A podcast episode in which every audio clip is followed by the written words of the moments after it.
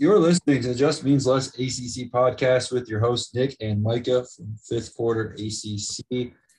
Nick, we are approaching a big week in ACC football. Uh, obviously, some pretty notable non conference games. Nothing, I guess, that would be nationally overly relevant, but uh, for just the brand of the of the conference, it's a it's a must win weekend. But how are you doing? How are things in good old North Carolina? Things are good. Weather's starting to change a little bit. Uh, feels pretty nice out. Uh, I'm just excited for to basically look back on, or no, not look back, not look at week one and look forward to week two because I think there is a chance, a huge chance that we can come back uh, as a conference with some key matchups. But other than that, I'm good. Just came back from the radio station uh, hyping up NC State. But other than that, uh, I'm excited for tomorrow. I am excited for tonight. NFL kicks off, which is very nice. That's good to have that back. But very excited for week two of college football. I did not realize the NFL kicked off tonight, so I want to check my fantasy lineup real quick. but yeah, I had it. I had to make sure I had Mike Evans in it. so so oh, it's tonight that uh that Buccaneers and Cowboys. Cowboys, that's right. Yeah. Cowboys. I'll have to. Uh, the only thing I'm going on in the NFL is I'm a Ravens fan, and every single one of our players is tearing their ACL. So, um, you know, I'm kind of just kind of giving up on the NFL at this point. That's for my Ravens at this moment in time. That's so funny because uh, the producer and the host of the radio show I work for, they're both Ravens fans too especially the producer. So like when the news came out about who tore their ACLs, he was just not in a good mood for the rest of the show. Like it was very clear. Yeah. Uh, when Le'Veon Bell is going to be the uh, the lead and star back for your backfield for a team that wants to make the playoffs, yikes. Yeah. Well, anyways, let's uh let's just hop right in here. Um, I can't believe I have to say this, but this is a very big game for the ACC. Duke hosting North Carolina. Um, one gives me a little bit of confidence, Nick. I uh, I got bored a little bit the other night, uh, actually last night, and kind of just did some research on some of these non-conference games because I really wanted to feel comfortable with the ACC because we talked about it, like, and they talked about it today on Packer and Durham as well. There's a good chance this could be a 14 0 week for the ACC. I'm gonna knock on some wood here but it's not completely out of the realm of possibility. So I wanted to see what I'm missing here because there's got to be like that 14 to 0 just you know there's no way the AC is actually going to do that. So I wanted to find figure out what could be some Achilles heels to this and one thing that came out positive for me for Duke's sake is North Carolina North Carolina A&T did not look very good last week against Furman. They actually lost that game. I understand obviously this is still a very good HBCU team. But I would like to think that Duke could beat Furman. And Furman handled business against North Carolina A&T last week. They weren't overly successful running the football. Their leading rusher had 33 yards on the ground. Um, and that's something that did kind of kill Duke last week. Their quarterback did sling the rock pretty well. So that's something to keep an eye on and they had one key receiver who had 146 yards and two touchdowns. So got to limit him in the big plays. But I don't know. I, I, just feel like this is a Duke team that, you know, again, we, we don't feel very comfortable with them, but I would like to think Charlotte would also beat North Carolina A&T. And I think Duke, again, they lost the game, of course, but Duke caught, like lost the game. Like it was, I wouldn't say Charlotte won that game. Like Duke just made too many dumb mistakes, didn't take advantage of their opportunities, and they let Charlotte hang around, and that was a mistake.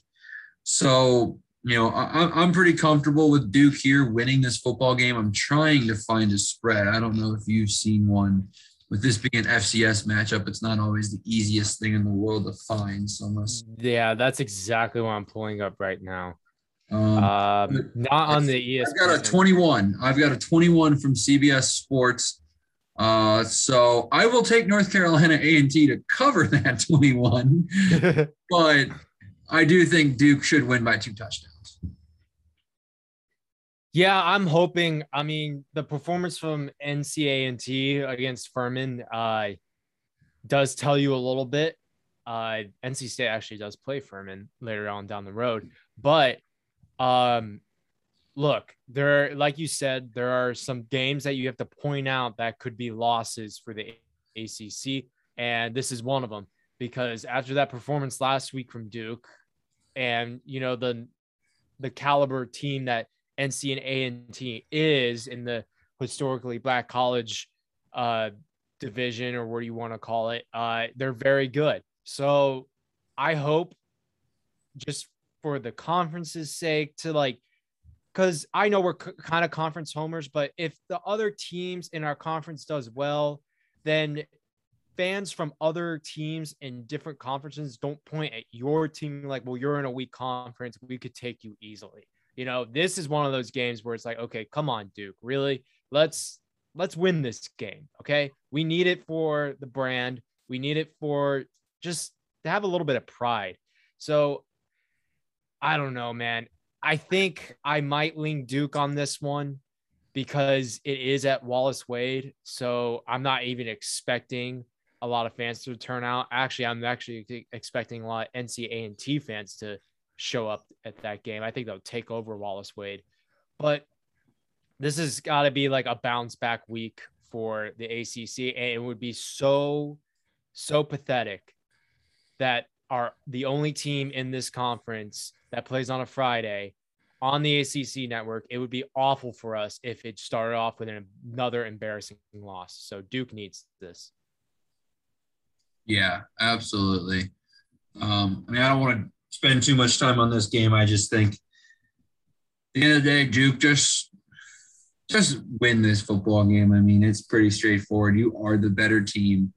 Um, no, disrespect to an HBCU school by any means, but there should be no Power Five team that should be worse than any FCS team for that matter, but HBCU. Because again, unfortunately, those schools are just very underfunded. Um, you know, a lot of those programs uh, have a lot of great history, but we see it all the time, unfortunately. And again, I, I love HBCU football. It's one of my favorite football games I've ever went to was Duke a few years ago, hosted NC Central. And I that was not a great game on the scoreboard, but it was just so much fun. The atmosphere and the traditions of those HBCU schools is one that I highly recommend you go visit at some point. Um, I also went to a South Carolina A&T home game one year, and I really enjoyed that one as well. But you know, we, we see it all the time. Schools like Grambling and Southern, they go play a Power Five team and they can't hang.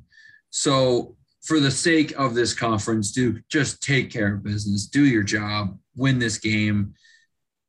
Honestly, I, I really, really want Duke to cover here. Like, I mean, I think that's the only way to really salvage any hope for Duke. Like, if Duke wins by 10 points, we're all going to be going, well, Duke one and eleven, maybe two and ten with that win over Kansas potential. But I mean, this is just this is one of those games where I, I have a lot of expectations for Duke to be the team that I hope that they can be in this one. I agree. Well, then let's move on um, to a big game, an actual what should be big game for the ACC. Uh, we've got the Virginia Cavaliers hosting the Illinois Fighting Illini. Uh, I have had the luxury, of course, to see the Illini in person this year, being at that week zero game against Nebraska. Uh, Virginia's a 10 and a half point favorite. Obviously, this game is in Charlottesville. Um, Illinois is one and one on the year, coming off of what was a disappointing performance last week against a very good UTSA team.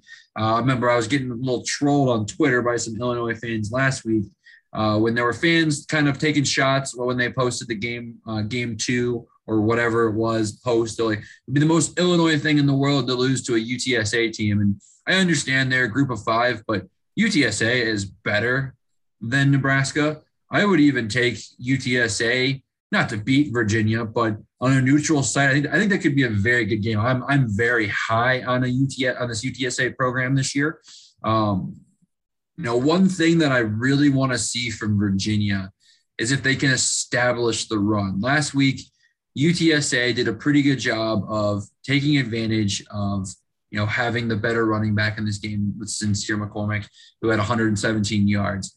But Frank Harris, their quarterback, was is not better than Brennan Armstrong, but played the style of game that Brennan Armstrong plays. And that's where UTSA was successful. Their first touchdown was a 94 yard drive that was capped off by a nine yard run by Frank Harris. Frank Harris used his legs a lot last week to kind of open up the passing game.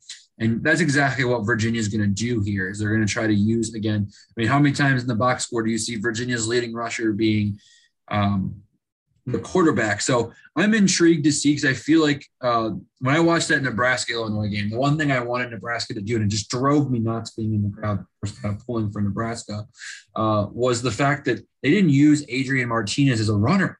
And he's had so much success in his history running the football. And I understand maybe the concern that they honestly Nebraska has no quarterback whatsoever.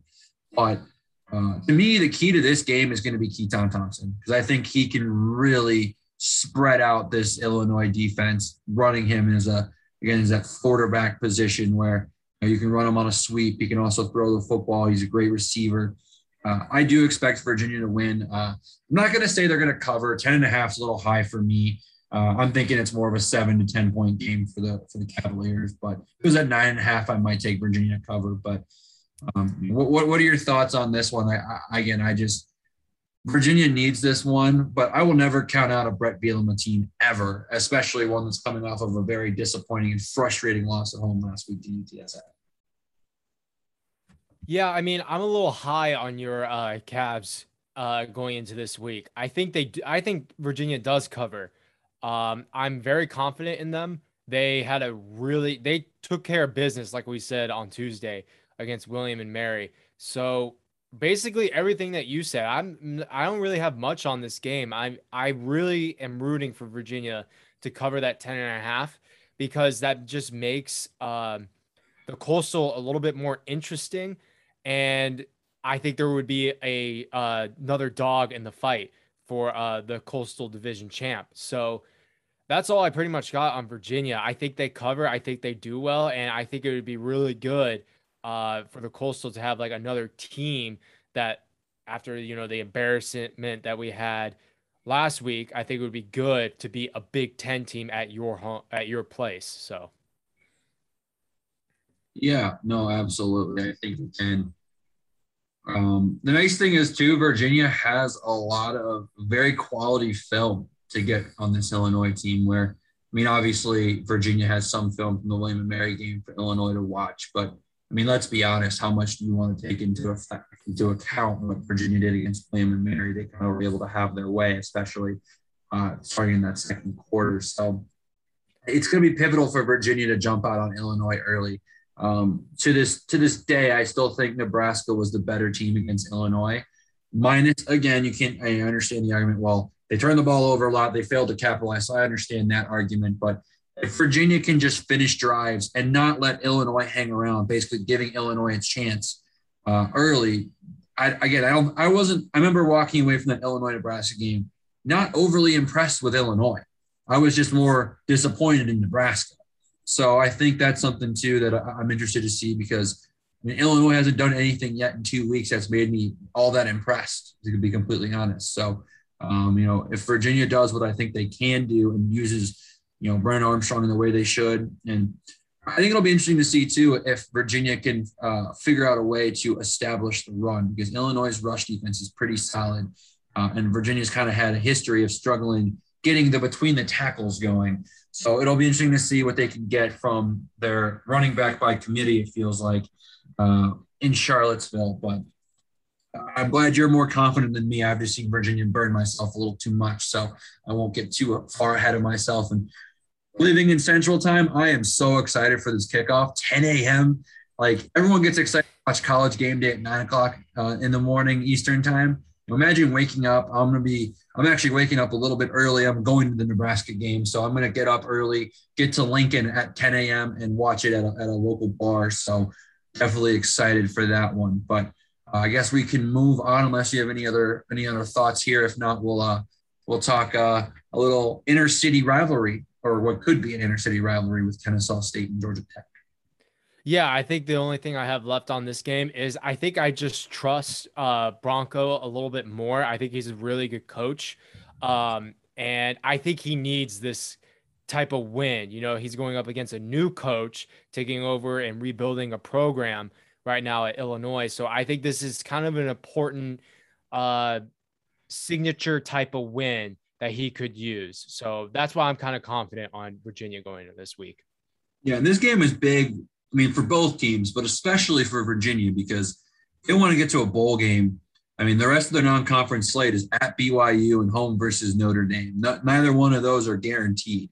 So you really need this one because I think this Virginia team should be a 500 team in the conference. So you get two out of conference and two in or four in conference. Obviously, you're talking about six and six right there. So this is a big one to kind of again get Virginia in the driver's seat to to go to go bowling as well. And other thing too to think about, Nick. I mean, I'm not saying that why don't I Virginia would overlook Illinois, but something that does kind of red flag me for this one is Virginia does go to Chapel Hill next week, and that's obviously going to be a very big coastal game. So it's something too that as a Virginia fan, you know, I'm a little concerned about because, you know, as much as I would like to beat North Carolina again, you know, I think it's important that Virginia not overlook a, a non-conference opponent like Illinois, who is really is very similar to Virginia in the sense it's a very wild card type program. You don't really know what you're going to get from from Illinois on a week by week basis. Again, no one thought they were going to beat Nebraska, and then was like, oh, they should beat UTSA, and then they lose. So you might you're going to get a wild card type of opponent here, so something to keep an eye on. But moving on, we've got Kennesaw State and Georgia Tech. Kennesaw State is a team, Nick, that has me very, very intrigued here. So, looking at kind of what to expect from Kennesaw State going into this game, they're one to zero on the year.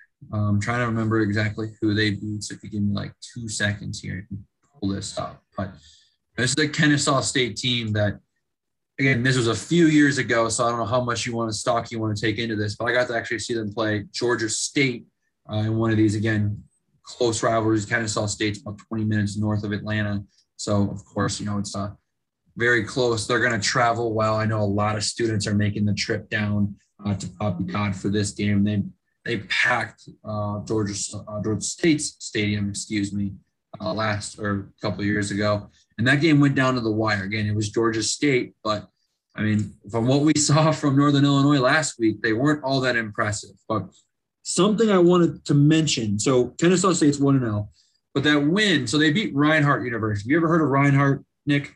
Do you know what no. university is? So it's an NAIA program.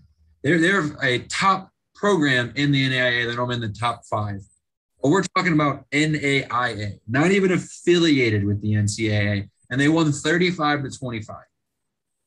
Maybe you want to call it a look look ahead because they're playing Georgia, you know, Georgia Tech the next week, but they weren't all that impressive either. And again, I, you know, Georgia Tech did not look very good against Northern Illinois, but it wasn't like they got ran by Northern Illinois. And I think Northern Illinois should beat a team like Reinhardt by more than 10 points. So I'm confident that Georgia Tech should win this game. I'm going to try to find this spread here because, again, this is one of those beautiful, uh, hard to find spreads with it being such a, a strange game with the FCS FBS matchup. But again, this is one of those things where we need to see improvement. Again, I, I can't remember, but I know Jeff Jeff Sims's arm was in a sling. You know if he's still out by any chance, Nick? Have you heard anything I, about, about his health? here? No, I haven't. That's a good question, to be honest with you. I, I haven't heard anything about him. You know, I'm gonna look this up real quick because I mean, this thing has has him uh, and has him as the cover photo, but I don't know what necessarily that means. So let's see what's college football because they'll probably be my best bet to, mm. to find something here. So there is no line that I can find, which is actually really strange. Normally I can find one on some site, but I've tried four different sites and can't find it. So we'll just we'll just say it's 20 again. We'll give it the same line as Duke, so 21. I mean, I'm going to take Kennesaw State there, um, but you know, again, this is something to keep an eye on because too Kennesaw State likes to run the football. Northern Illinois had some success last week running the football against Georgia Tech. So something something to kind of keep an eye on here. Again, they didn't move the ball very very well. Don't see. So it looks like Georgia Tech is hopeful that he should get the start. So yeah, I just saw that. So So if that's the case, I'm definitely going to take Georgia Tech to win this game by two scores, maybe even three. Um, I think it'll be smart to maybe get ahead early, rest him, let uh, a guy like Jordan Yates come in. But this is a Georgia Tech team that needs this win, and honestly, it needs a convincing win. It's kind of in the same boat as Duke. It really is. Like you need to take care of business against an in-state FCS team that you are clearly better than. I mean, I mean, I one of my favorite podcasts of the ACC. I don't know if you ever heard of it, Nick, the basketball conference podcast with Mike McDaniel, Mike McDaniel, and uh, oh my goodness, I'm drawing a blank on his name now. Why am I drawing a blank on the other guy's name? But anyways, the other one, he is a Georgia Tech alum, and he actually wrote something for the Rambling Wreck the other day, talking about how this is like it's the end of the days for for Geoff Collins if they don't figure it out because you know Georgia Tech can can understand you know a, a, time for rebuild, but they can't understand constantly losing games to, to teams that they are much better than. So you know obviously they need a convincing win here to kind of not cool the seat off, but just not make it any worse for Geoff Collins. So I'll give Georgia Tech the win here, but I mean I guess in, in your uh, your opinion, what, what's going to happen here in uh, in Atlanta? Well, this was going to be my well this is my team to improve a lot on going into the season. Obviously georgia tech failed me but yeah they're kind of in the same boat as duke where they come off of embarrassing losses to um, group of five teams that they should have handled and they didn't and now they both play fcs teams in their own state. So you have to take care of business. You have to handle it. If uh, Jeff Sims goes, which I think he will be. I just looked it up too. Uh, they there should be no reason why Georgia Tech loses this game. They need to put a pounding on Kennesaw State. I mean, they're coming to Atlanta, so there should be no reason why you lose. Um, if this game is anywhere near close, if Georgia Tech doesn't win this game by at least 14, there's something wrong. There really is because you just don't win by less than 14 to Kennesaw State and you're a D1 program. You just don't do that. Um, if that does happen, let's say if, if Georgia Tech doesn't beat Kennesaw State worse than Duke beats a uh, NC A&T, then I think Georgia Tech might be my bottom ACC power rankings going into next week. I I debated. I know we we tweeted it out yesterday. I debated who am I going to put last? I just had to put Duke last. But if Georgia Tech just doesn't wipe the floor with Kennesaw State, they literally might be my last team in the power ranking. So I'm expecting a big win. This needs to be a win for Georgia Tech for sure to at least, again, have a little bit of pride in your program.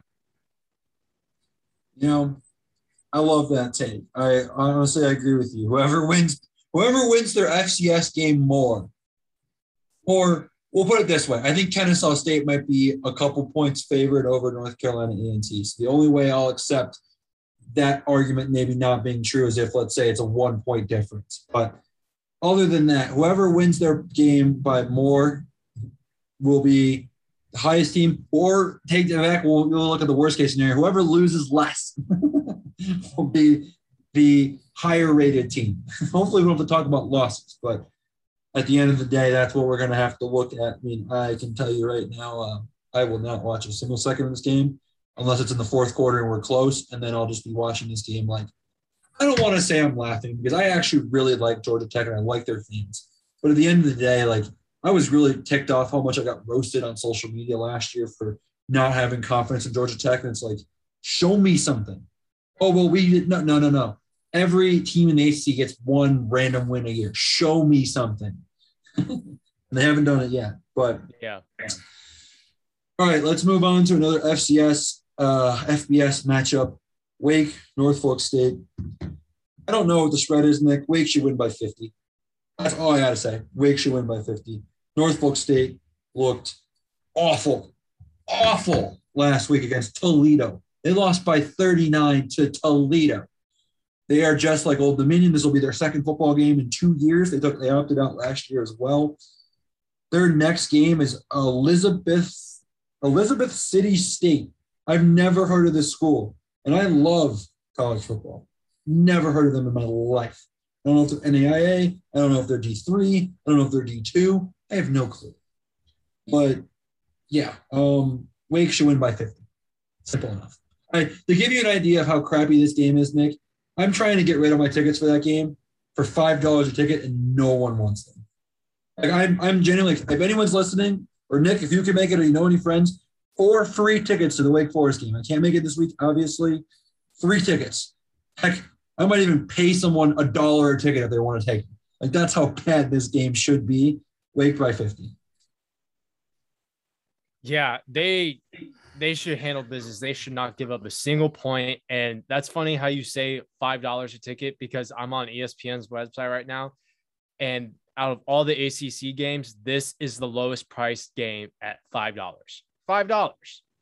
So Wake should take care of business. This should be sixty to nothing, fifty to nothing, whatever you want to say. Uh, I gonna be honest, I didn't know that Norfolk State played Toledo yesterday, or I mean, I'm sorry, last week. And um, yeah, if Wake doesn't destroy this team, that's kind of disappointing. And I think they will. Um, I got nothing else. I mean, they should just destroy them. That's all I got. Uh, they're they're my dark horse of the of the year. So uh, it would be great to start off two and zero. Oh. I think Wake also got kind of lucky with the scheduling to start off two games in your season against teams that didn't play last year. So uh, that's all I got really. That if tickets are as low as five dollars, that should tell you how bad this team is coming into Winston. And the funny part is, Nick, they're five dollars because you can't make them any lower. No ticketing site will let you sell them less than less than five dollars. That's hilarious. So I have to, like I literally like on StubHub, I cannot list them any lower than I currently have them listed, and I'm one of like a hundred listings. So like I said, anyone listening, if you want free, I'm probably going to tweet it out tonight. If anyone wants free tickets to Wake Forest this weekend, completely theirs, hundred percent theirs. You can make it, Nick. All yours. I genuinely don't know what to do with them, but I don't know people in the seats at this point. Um, but anyways, let's move on to a much better game. Uh, this is actually my game of the week. I know what your game of the week is going to be, but you know, you know my man crush for Pitt. Uh, I got roasted by some people on social media for uh, having Pitt so high in my ACC power rankings when they didn't. I mean, again, they didn't look bad, but they they just blow the brakes off of UMass, like kind of what we expected. So I just justified keeping them where they would have been in my power rankings because I just I didn't see like I didn't think NC State did anything more impressive to USF that Pitt did to UMass in a sense where I had Pitt higher going into the year. So I just kind of again I believe in keeping keeping ground until something gets someone proves something more or proves me wrong. So eh, it three point favorite in Knoxville. My girlfriend's a diehard Tennessee fan. I went to college in Tennessee. I have a lot of friends that are Tennessee fans, and um, they're very pessimistic about this team. But if that's the case, why are they a three point, only a three point dog? They opened it as a one and a half point dog, but that has been bumped up by a lot of the public. I mean, this has one of those those feelings of like I don't understand why Pitt's not a bigger home favorite. I understand Knoxville's a tough place to play. This has a little bit of a fun name. It's the Johnny Majors Classic.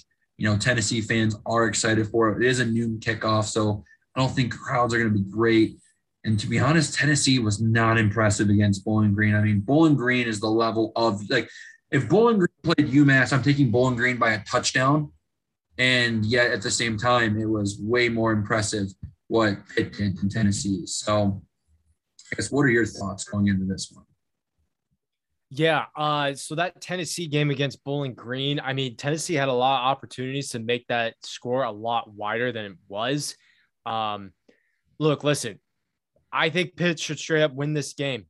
Uh, Tennessee's got a brand new head coach, and Pitt has a lot of experience. And I don't think they should let the atmosphere get to them. I think they're too um, experienced, like I said before, to let that rattle you. Um, and I'm kind of on, like I said before, I'm on the train with you on Pitt. They could, like Virginia Tech, they could cause a lot of coastal chaos this year. Um, I'm hoping Pitt wins. I think that would be huge for us as a conference, but I think that would be huge for the program as well, just to go to a SEC school and uh, beat them. So I'm hoping Pitt wins. I think they will win. Uh, you said it was Tennessee minus three, correct? It's Pitt minus three. Pitt minus three. Okay. I think Pitt might cover. I think I'm very, I'm riding high on Pitt right now. Uh, like you said before, they did what they had to do against UMass last week. And I think they will take care of business in Tennessee. So that's all I pretty much got. Yeah, for me, if Pitt doesn't cover, they're losing the game. That's kind of how I look at it. Pretty much, yeah, I agree.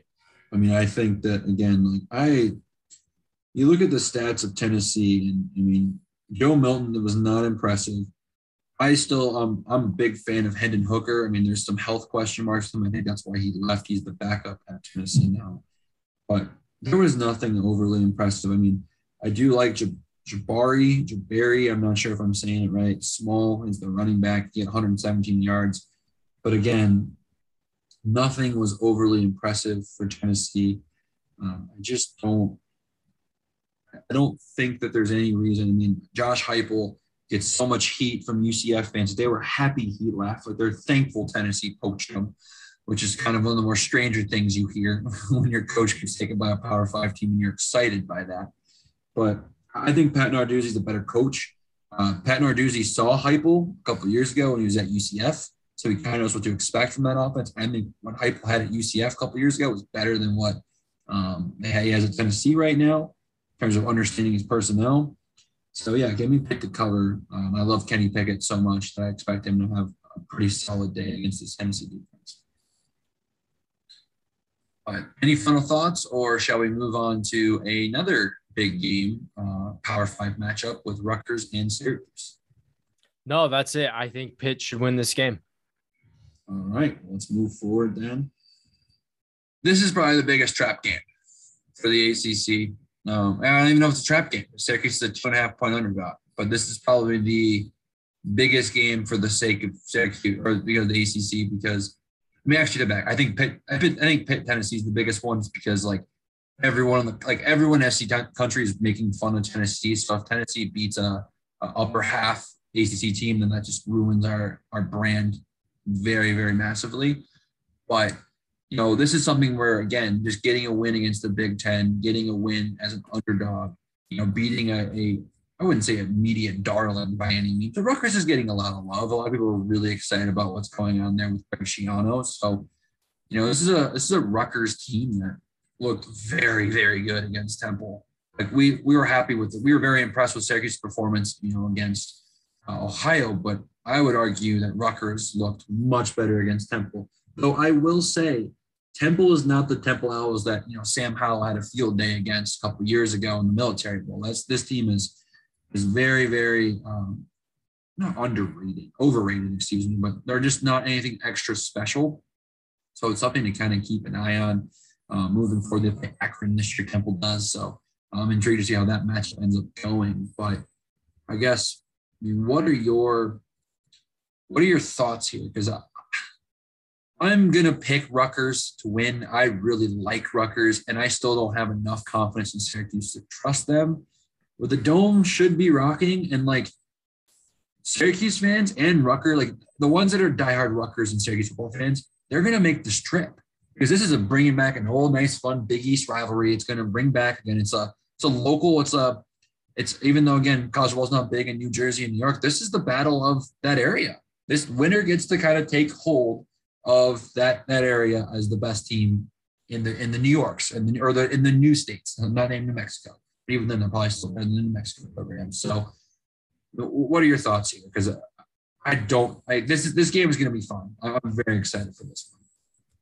Yeah, I'm very excited for this too. Like you said, this is an old Big East rivalry. It's a Big East showdown.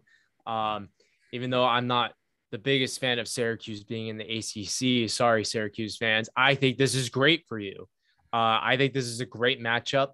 Um, Rutgers, man, they're not that bottom dweller of Power Five football anymore. They're not in the same realm as Kansas or once upon a time Oregon State. I think they've gotten a little bit better throughout the years, or Duke, or uh, you know, a couple years ago Arkansas. Uh, I don't think they're that that program anymore. I think Greg Schiano has done a great job uh, at that school. Their recruiting is doing really, really well, especially going into the 2022 class. Uh, I believe they're top 20 right now. So things are changing at Rutgers, but I would love to see a down Syracuse who kind of impressed you and I both last week to just put a pause at the improvements Rutgers has made throughout the last couple of years and take over the area. Like you said, this is kind of like that battle for New Jersey and New York.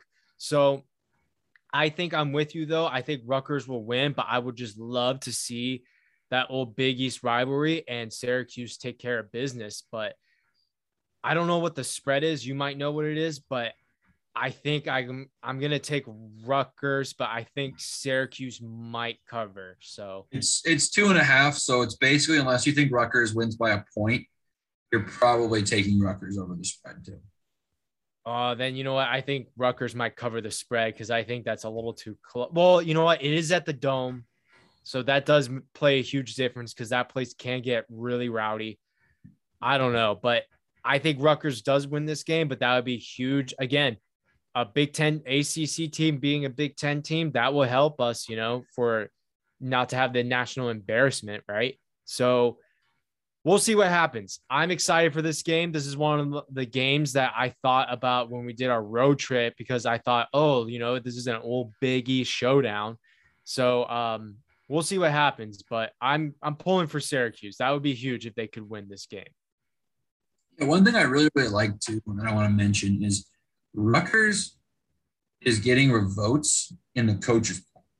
So that that's what's something also that's kind of exciting for me is it's like, hey, Rutgers is again, I don't think they're top 25 team, but some coaches are ranking them in the top 25.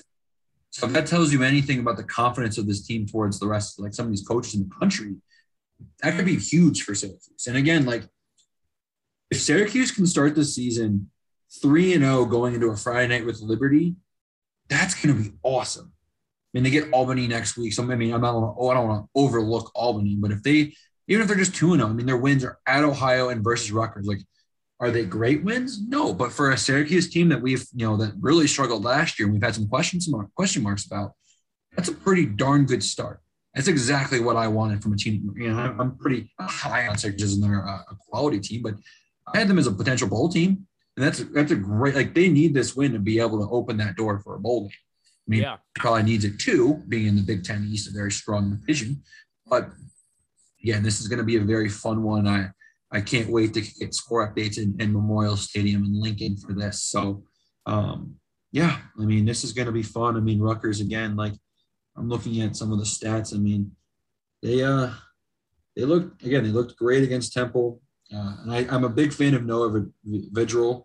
He's actually, it's kind of funny. Um, I believe he's a, he's a Nebraska transfer, but he's actually from about an hour and a half where I live in Nebraska, and he is well loved in the state. And I know Nebraska fans are, are pissed that he is not a Husker because they were like, yeah, he's better than Adrian Martinez, and he's kind of proven to be that that way for Rutgers so far. So, interesting to see because I mean, Rutgers' success came running the football, and Syracuse did a darn good job slowing down Ohio's rushing attack last week. So this could be a strength on strength matchup. So should be interesting to watch for sure. Uh, but any other thoughts here before we uh, we move on to?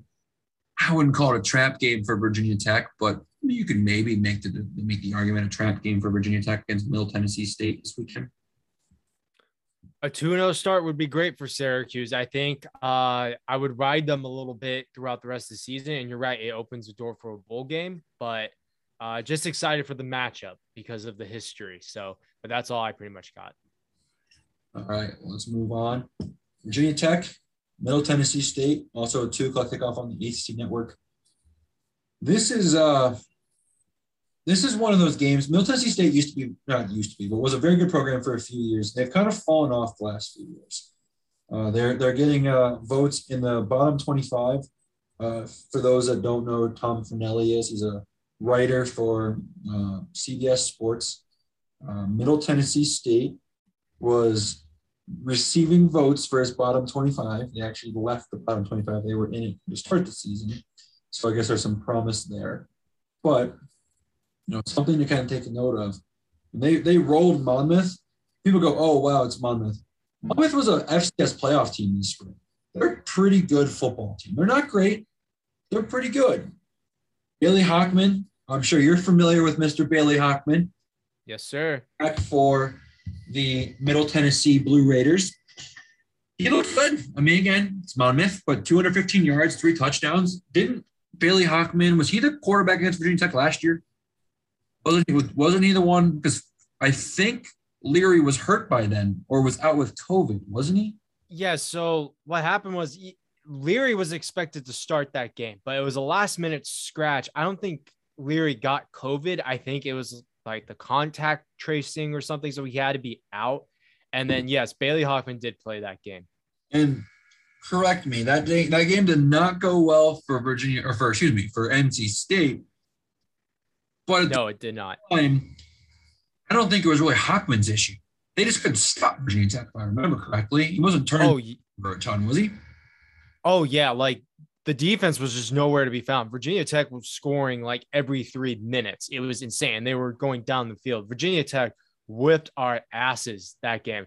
I don't think it had anything to do with Bailey Hockman. I'm trying to remember if he had any mistakes. I'm sure he did. But the main takeaway I had from that game was the NC State defense against Virginia Tech was just allowing so many points, so many yards so quickly. So Hockman gets to see Virginia Tech again, which I'm kind of going to pay attention to and see what happens. Yeah, like so the spread here, I'm looking at it, it is currently 20 in favor of Virginia Tech. I'm gonna take Middle Tennessee State with the spread here. And the only reason why I'm doing that is I genuinely think Virginia Tech's a much better football team than the Blue Raiders. But it's look ahead. You just had a emotional, I mean, I'm not saying Virginia Tech was the national team of the week because there were some teams with some bigger wins but the amount of hype, I mean, everyone, everywhere on Twitter, you see that Enter Sandman clip, which again, insane, awesome. Love that for Virginia Tech. So you have that emotional top 10 win at home, storm in the field, all this national attention. And then you're you have one of the in terms of the national scheme of things, not the biggest game of all time. But as a Virginia Tech fan, I have friends that honestly hate West Virginia more than they hate Virginia, which is crazy. It makes sense to a point. Where I'm from in Roanoke, Virginia, I am only 45 minutes further to Morgantown than I am Charlottesville. For those Virginia Tech fans that live in the tennis, like in the really southern part of the state, like Narrows and Giles County, it's about the same distance to Charlottesville as is in Morgantown. And you know, there are the West Virginia fan base runs all the way down to the southern tip in Princeton and Bluefield know, Bluefield and Princeton, West Virginia are split pretty much 50 50 between Hokies and Mountaineers. That Black Diamond trophy's on the line, hasn't been played in a while.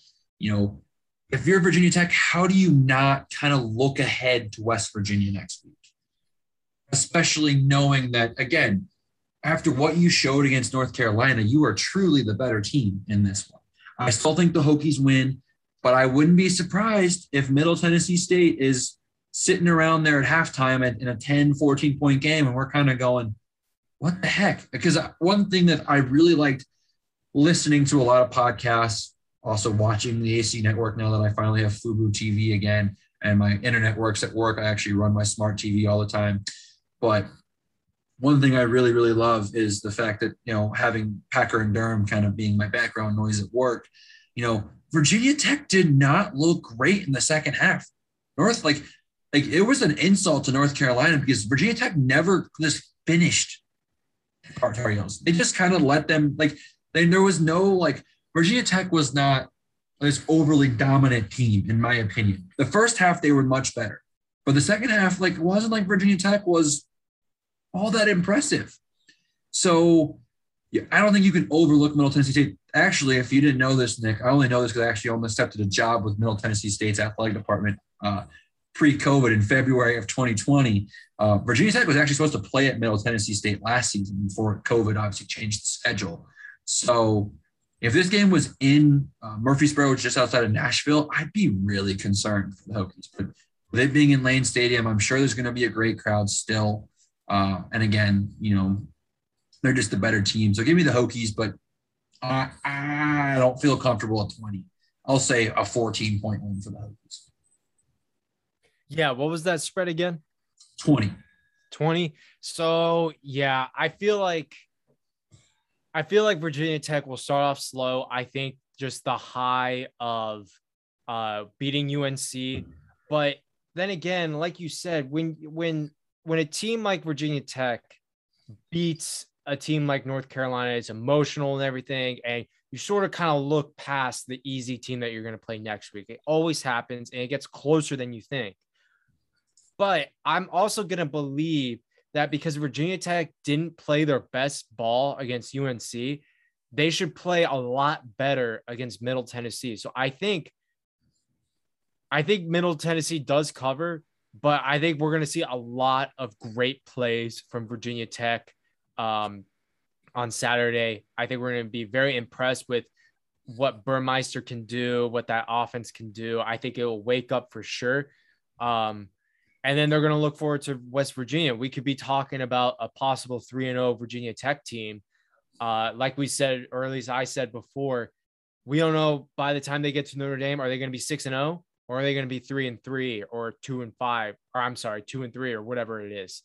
Um, it's starting to look like they could be trending with a better record than we thought going into Notre Dame because again, we didn't know what this team was going to bring us because West Virginia, they did not look good against Maryland.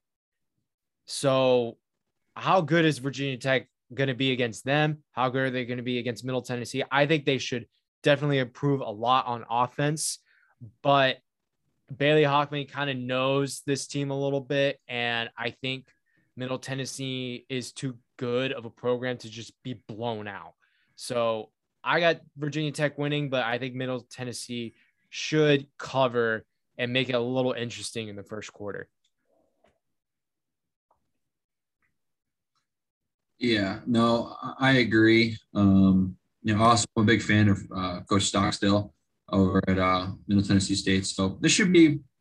This is a game, like you said. I'm gonna I'm gonna check in on it just because I kind of want to see Bailey Hockman uh, how he performs, but two, you know, for me to feel comfortable with Virginia Tech, you know, actually taking the next step and you know, this not being a Justin Fuente Virginia Tech team that just loves to be really random.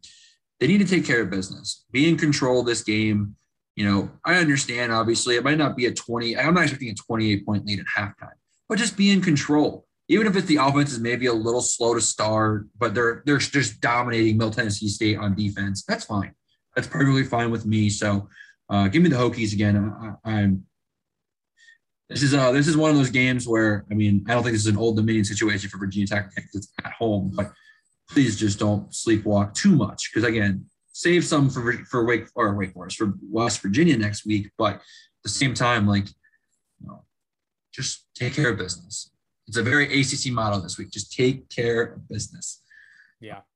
But uh, let's uh, let's move on to my favorite game in all of college football this week, just because it's just there's just it's just hilarious to me. I don't know if you ever. I mean, I'm a huge college football fan. I don't know if you ever just look at the schedule and you're just like, what the what the f is going on? Boston College heads to UMass. Nick, do you know anything about UMass's football stadium? Do you know anything about UMass's just program in general? What do you know about them?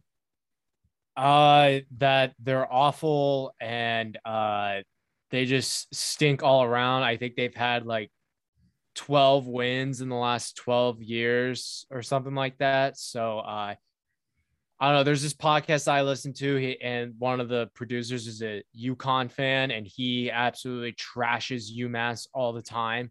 So that's all I know. I know their stadium's not good either. But what I'm really curious is this seems like one of the worst games on the slate but it's the second most expensive, like cheapest ticket you can get for the ACC. The highest one right now is Tennessee and Pitt. The second highest is BC and UMass, which kind of blows my mind considering we got State and Mississippi State. What's the price Miami. on Up, or what's the price you're seeing? I'm seeing twenty six dollars as the lowest. Okay, well, let me let, let me give you some insight. McGuirk Alumni Stadium in beautiful Amherst, uh, Massachusetts, which I've never been to for a game. However, I have been inside the stadium when I was on my way up to Syracuse. Actually, a few years ago, I stopped just to kind of explore it, and it took me about ten minutes to explore it. It sucks. It's a high school football stadium on steroids. It holds 17,000 people. I just got bored and decided to add every remaining ticket into my cart. It obviously did not let me check out because that's impossible to do for ticket systems.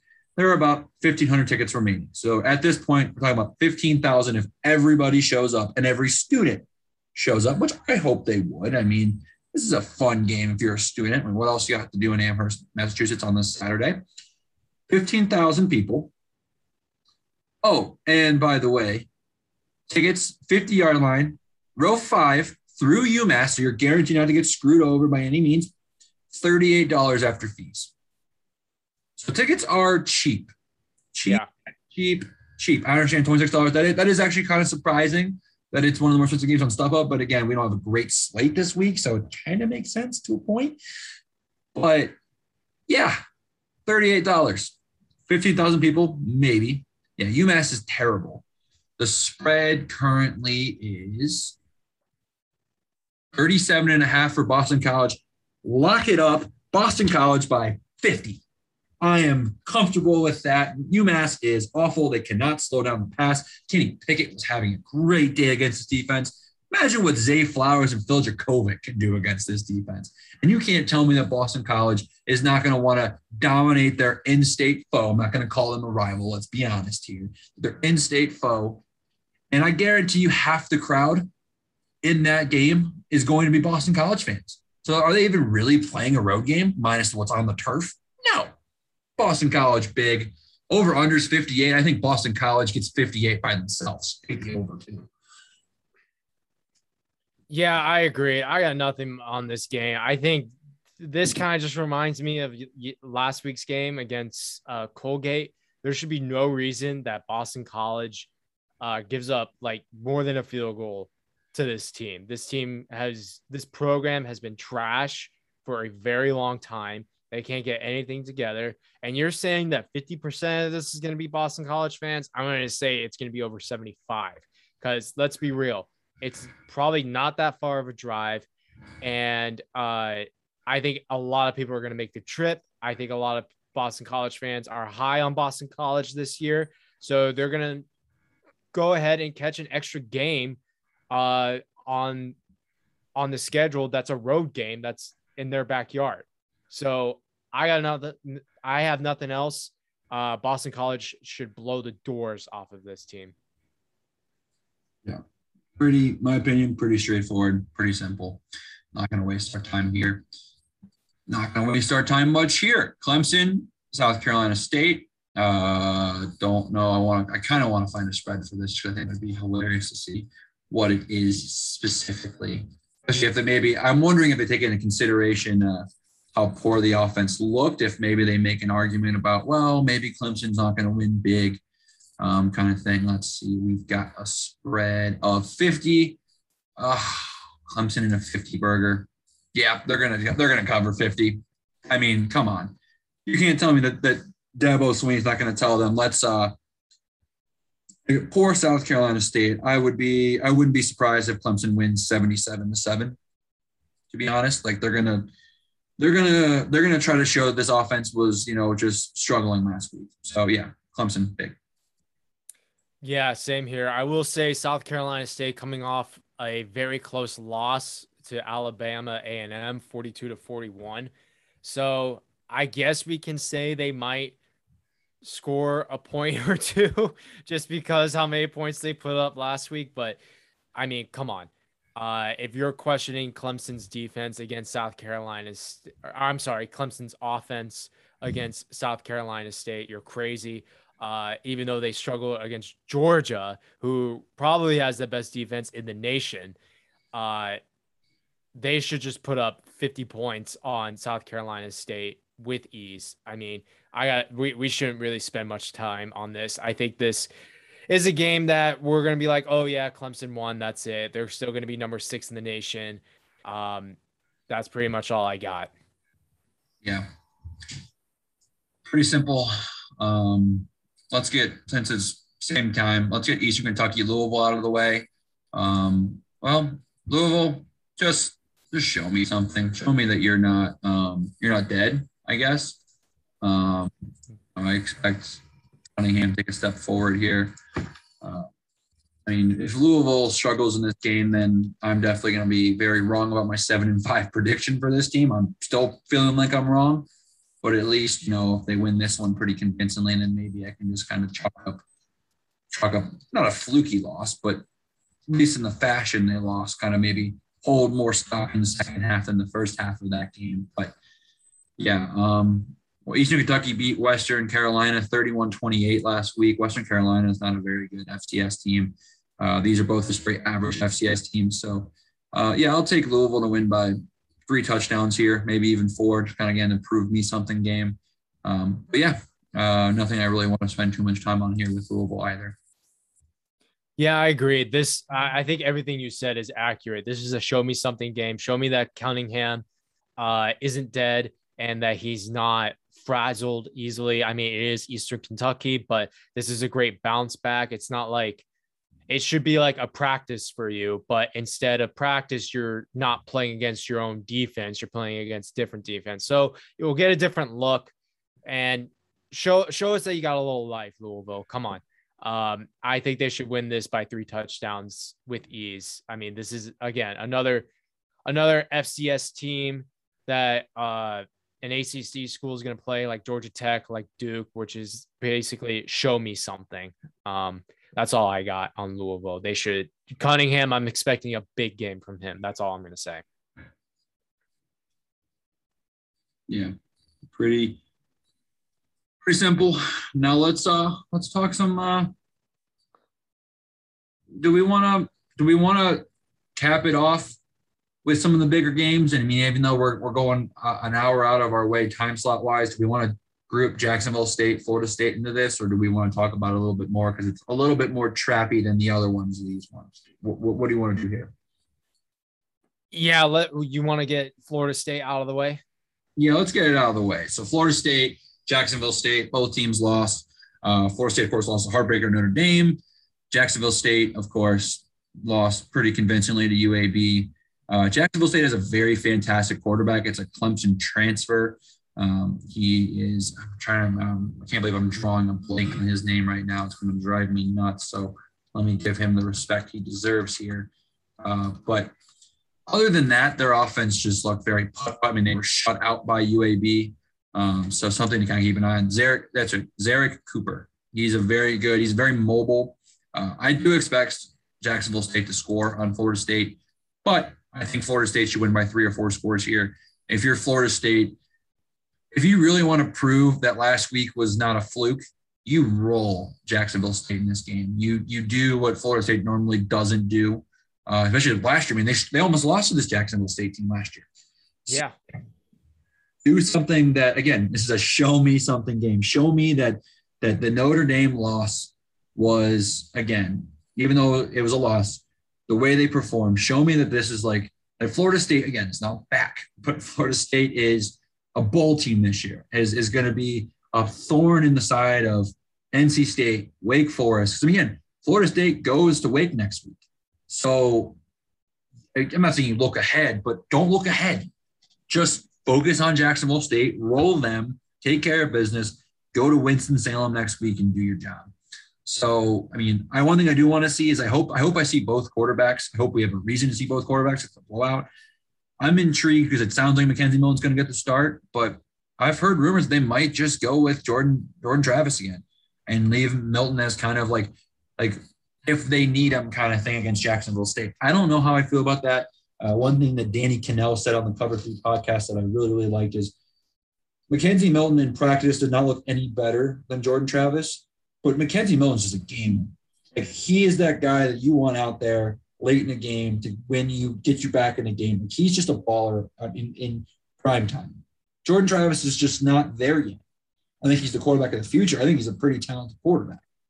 But at the same time, do you go with Milton to start, let him maybe run Jacksonville State out of town? Or do you let Jordan Travis hopefully do that as well and leave Milton as maybe again someone that someone that gets rested? Because again, the last thing I want to do is see McKenzie Milton get hurt against Jacksonville State.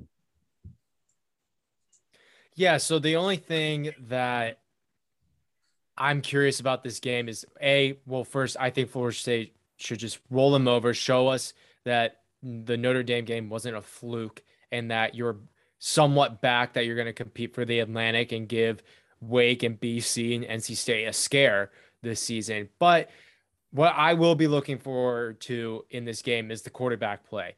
Uh, I could see them switching reps every series of downs. Um, I could see McKenzie starting the first half and then Travis starting the second half. I think that's what I'm leaning more towards of what's going to actually happen. I think McKenzie's going to start. I think Florida State is going to um, roll them over the first half. It could be 24 nothing, 28 nothing, 28 3, whatever you want to say in that neighborhood. And then I think Jordan Travis is going to come in and uh, maintain the game, maybe show us a little something more. Uh, he was, I mean, yeah, he got pulled out, but I mean, it was for his helmet, but he still showed us something. He still had made some great plays with his feet and his arm. So that's what I'm kind of looking forward to in this game is are we going to get a clear definitive who is going to start the rest of the season? And I think it's going to be it's going to come down to this game. Um, so we'll see. Yeah, no, absolutely. I agree with you wholeheartedly there. Um, yeah, so let's uh let's move on then to what again should be a fun game. Uh, it worries me because you mentioned it uh, on a review pod when we were talking about Miami. App State heading to Miami. App State loves to go to these Power Five schools and loves to not give a shit who they're playing. They will they treat every opponent the same. They don't care who you are. They will they will I love App State because they will always try to be the bully. Regardless of whether they're the better team, they will always play the bully role. And I love that about them. Um, didn't help. I'm sure you probably saw the video on Twitter today of Luke Combs absolutely getting App State riled up after that win against East Carolina. I love that. I love that people are like, oh, App State needs to be ranked now. I wouldn't go that far, but I also don't think Miami should be ranked. So um, I guess Miami, show me something. You know, my favorite uh, favorite line here. But Miami's a nine point favorite. They are not winning by two scores. Well, okay, back. That's that's a bad take. I don't think they're winning by two scores. That's probably a better way of putting it. Uh, I do think Miami does win. I, I'm I'm just praying that Miami doesn't Miami. but I think Miami will win. It's because I think the embarrassment they received last week. I think D'Eriq King is going to want to show off. I wasn't again. App State looks good. I think East Carolina is a better football team than some people will say they are. But I wasn't overly impressed with App State last week. I didn't think they were like, you know, godsends by any means. And again, I I don't know if you saw that tweet, but last year Chase Brice's Duke team lost 45 nothing to Miami. I'm not saying it's going to be that bad, but Chase Brice played a big part in Miami rolling Duke. Uh, I like Chase Brice to maybe throw one or two interceptions against this Miami defense. So uh, maybe that's why I'm confident here, but I think Miami wins by a touchdown. Yeah. Uh, so I did see the Luke Combs tweet. I thought that was awesome. I thought that was really, really cool. It kind of give you kind of gave you a little bit of chills. I kind of like that a lot. Um, look, man, like I said in the preview podcast, when or I'm sorry, the uh the week one recap podcast, App State doesn't mess around. They don't care who you are. They don't care if you're Michigan. They don't care if you're Alabama or Texas or Florida State ever ever since App State became an FBS team of uh, six seven years ago, the only this is where it gets interesting. The only Power Five team where they didn't win or kept it close was when Miami actually came to Boone uh, three years ago, three or four years ago. Now they got a chance to make this game close and give a run for their money for uh, the Hurricanes. So listen, if you're Miami, you're not rolling over on this game. You show up for this game. This is not your typical group of five school. They have made it close against Wake. They beat North Carolina. They beat South Carolina. They made it close against Tennessee. They made it close. It was a blowout towards the end, but when they played Georgia three or four years ago, that game was very uh, competitive in the first half. I think it was only seven and nothing or 10 and nothing Georgia. Okay. So Miami, if you want us to respect you, if you want us to get back on the train of Miami can be a good coastal team, a good national team, stay in the top 25, you have to cover this spread. It's nine and a half. If they win, if Miami wins by two touchdowns, I will be very impressed. And I think Miami will bump up in the rankings a little bit because App State right now is getting uh, votes in the top 25. So if you're Miami, dude, save your season, save, uh, redeem yourself. This is a redemption game. Come out, show us what you were really made of, and just take it to App, man. This is a well respected team that we can respect you again if you cover, basically. That's all I'm asking is just to cover. That's it. So, um, that's all I got on this game for sure. Watch out, man, because those Mountaineers, they don't mess around. They don't give a shit who you are. I hope, uh, I hope Miami wins for the sake of my really good buddy Hayden. Shout out to Hayden. He actually runs fifth quarter CCU. He's a Coastal Carolina student, diehard Miami fan. Uh, I've been to more Miami games with him than anyone else in my life. We've gone. We went to the Pinstripe Bowl a few years ago. We've we've done some Miami trips together for sure. Um, and so, as a coastal student from North Carolina who's a Miami fan, guess what team he hates probably more than anybody in the state? App. So, I can tell you right now, uh, if he wants to make it out alive with his friends, he needs Miami to win big. So, uh, I hope that for his sake it happens. Um, but yeah, this is going to be a fun one. Uh, I will be thoroughly enjoying listening to this on my car ride back from Lincoln as well as then, of course, watching it once I get home for the second half. Uh, hopefully, it's a little bit more of a comfortable lead, so I don't have to worry about it too much. But uh, let's move on. Nick, the floor is yours. You gave a little bit of a hype on the radio earlier today. We I tweeted that out on fifth quarter ACC. So if you didn't see that, check that out. Listen to Nick getting pumped. Also, Nick, I want to point out, uh, I love your shirt. Living in Nebraska, there's one thing I miss more than anything in the world. It is cookout. Uh, so please eat a cookout tray for me in the next couple days, and just remember that. Uh, remember, take it. Uh, let's what's the word? Cherish it before it's gone, because once I never really truly appreciated cookout till I left it, and now I'm sorry if any Nebraskans are listening to this. Runza is ass compared to cookout. So uh, yeah, um, I I miss you cookout. Sorry, shout out cookout. I wish they were our sponsor, but anyways, NC State only a one point favorite going into Starkville. Nick, floor is yours. I think besides all my NC State shirts, I was really happy that I wore this cookout shirt because A, it's red, and B, it's got North Carolina on it, this like the state drawn on it. So I'm glad I put that out on Twitter to give uh, the Mississippi State fans that I I'm a North Carolina kid. But look, man, I am so excited for this game. A, we didn't get it last year. Uh, B, we're headed to Starkville, so I'm really excited to see Raleigh Wood take over Stark Vegas.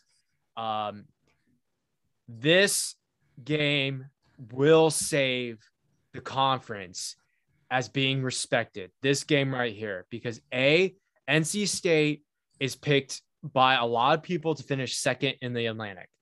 B, no matter what SEC team it is, I get Pitt is beating Tennessee or playing Tennessee. Um, this is Mississippi State. Now they're not Alabama or LSU or Texas A&M, but they're a respected SEC school. You go down there and you show them what's what.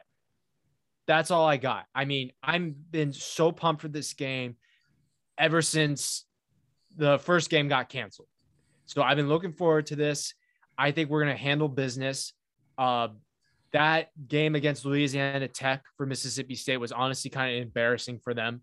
Um, I think I said last or on Tuesday's show that it made me more confident playing Mississippi State, but less confident a little bit playing Louisiana Tech. So I don't know how state fans are measuring that because we play Louisiana Tech after Clemson. So I don't know.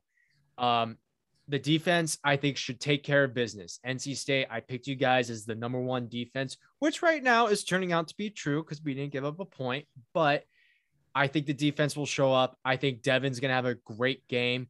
Uh, I mean, if Mississippi State gave up 34 points to Louisiana Tech, then I can only hope and imagine that our running back duo with Ricky Person and um, oh, why am I blanking on his name? Not Justin Houston.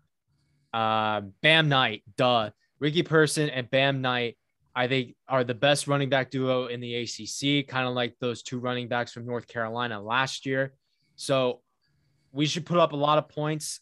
I'm taking NC State. I'm taking the spread.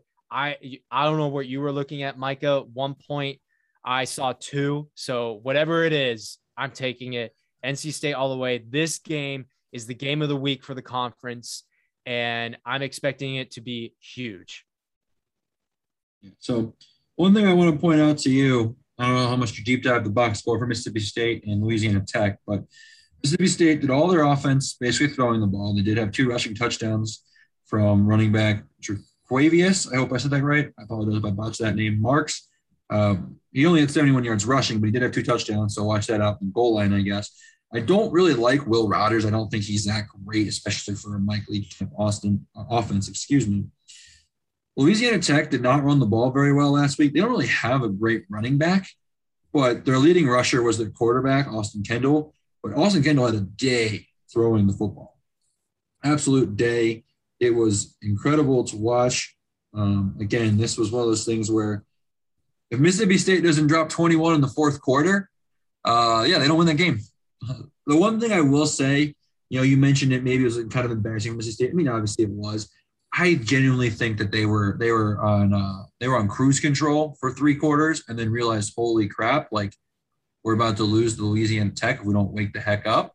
I think they were trying to not show a lot for NC State. I think Mississippi State has been circling this game is because like again, like they're in the SEC West. It doesn't get much easier. You know, their schedule, if you look at it, they go to Memphis next week after this one. So that game, again, not a guaranteed win for them. They go to Vandy and they host Kentucky and they get Tennessee State. So you that that's probably your six wins if you're going to get to a bowl game with Mississippi State. So you really, really need to beat NC State to kind of open that door. So something to kind of keep an eye on there. Uh, again, I think that they're going to be something that again, I don't think this game is going to be a blowout. I think it's going to be close. I will take NC State to cover and win. I mean, it's one point, two points even. I think whoever wins this game, it's going to be by a field goal or more. But I will take uh, NC State. One thing I want to point out, obviously, I love the relationship that NC State and Mississippi State's had from the College World Series. But one thing that I don't know, I mean, I thought about sharing this story on fifth quarter ACC on Twitter just because I think it's something really cool. So obviously, NC State played Mississippi State a few years ago in the Belk Bowl. Uh, I actually attended that game with my Christmas present from my girlfriend. And uh, one of the coolest things that happened was, uh, of course, I was repping NC State red and an NC State shirt, but I had NC State hat on and uh, we were out in the tail, like walking around kind of where the tailgates were in Charlotte. And uh, a Mississippi State fan invited us in to tailgate with them. Got to talking, great people. Well, they had extra cowbells, and they gave me a Mississippi State cowbell, and they gave me my first sticker. And I've been to three Mississippi State games since then, none actually in Starkville, but I've ran into them on the road as well as on play Lamar Jackson's last ever game at Louisville and the Gator Bowl. So I have stickers on my cowbell, and I actually have that cowbell in my in my apartment. And uh, it's one of the coolest things because it seems like Mississippi State fans have always been very welcoming to not only just NC State fans, but even just it sounds like even a lot of fans, unless you're an Ole Miss fan. So that's one thing I thought was really, really cool. Obviously, seeing that relationship blossom more because the College World Series has been nice. But again, that story that was four years ago, five years ago, when there was no College World Series, uh, you know, storyline. So uh, I, I, do say I, I, have a soft spot Mississippi State in the SEC, and I love Mike Leach too, so that doesn't help uh, make it any more uh, enjoyable for me. But yeah, I'd like, I, I think that, uh, no offense to Austin Kendall of Louisiana Tech, but I do think Devin Leary is a much better quarterback than him. I think the receivers on the outside, and I think too the the ability of NC State if they can get you know the, that that duo in the backfield going, you know, all it does is open up that secondary for, for problems. And so yeah, I think I think NC State wins, and I'm bullish on saying this, Nick, but I think NC State wins by two scores that's not out of the realm of possibility. I'm not counting that out at all. Um, I love the relationship that we have with Mississippi State. Again, like you said, with the whole College World Series, and uh, I've heard like stories before because this isn't NC State's first time, even before the Belk Bowl playing Mississippi State. From one of the podcasts I listened to, he, uh, the host is a Mississippi State fan, and he's always said that years back, even in the 90s when they played each other, that they were both fan bases were very friendly to each other. So I guess there are our brother from the SEC. There are our SEC are what did they call it? They called us NC State West, basically. So I got nothing against Mississippi State fans, although I do have a couple of friends that are Ole Miss fans, and they're really hoping that we kill them. Uh, but it's not a realm of possibility. I think if NC State does win this game by two scores, uh, there's going to be a little bit of drama in Starkville with Mike Leach because I get it's only his second year at Mississippi State, but you have to beat or at least keep it close to uh, NC State if you want to have some job security and make a bowl game because this is a like you said this is a game that they have to win because I don't know if they can really compete in the SEC this year. Now we we don't know yet uh, based on the Louisiana Tech game. I think they just woke up, but you're you are in the SEC West. You got to play Bama. I know LSU is down, but you still got to play LSU. Ole Miss is probably the best offense, not in just in the SEC, but maybe even in the country. You got to play A and M. So this is a big game for Mississippi State. I think Mississippi State fans are more scared of us than we are of them. Uh, but it should be a very fun game. Obviously, it's the game of the week for the ACC. So we'll see. But I am hoping that we just blow the doors off of them and uh, this game's not even close. I, I think it will be close, but I would be very happy if it wasn't. 100% agree. All right, let's uh let's wrap it up. I believe this is the last game after this one, right? Yeah. So let's wrap it up with the last one here. Uh, your in-state rivals, the 24th ranked North Carolina Tar Heels against Georgia State. Um, this might be crazy because I might be the only one in the country that actually gave a, a shit about the outcome of the Georgia State game. So Georgia State played Army last week. Georgia State was a favorite. A lot of people were kind of saying, "Oh, Georgia State's overrated," uh, or excuse me, the Army should beat Georgia State. They don't understand why Georgia State's the favorite. I was very confused the other way because I thought I was I was very very high on Georgia State. And I was like, Army's going to be fine, but I don't think they're going to be anything special. Did you see the score of the Georgia State game, Nick? Against Army? Yeah, what was it, forty-three to ten or something like that? It was. Yeah. It was bad. It was bad. So I'm not trying to sugarcoat North Carolina's loss to Virginia Tech, but hey, North Carolina fans, you are probably the least disappointed fan base in this game. if I'm being completely honest. North Carolina's a 26 point favorite. I think North Carolina covers. I think Sam Howell comes out and just slings the rock. I think North Carolina Carolina's all gas, no brakes. Uh, with this game being in Chapel Hill, I hope the atmosphere is good. I'm sure it's going to kill a little bit of the vibe, but yeah, North Carolina, I think they win 49 to 20, maybe even more, maybe 49 14. Yeah, there should be no reason why this game is close.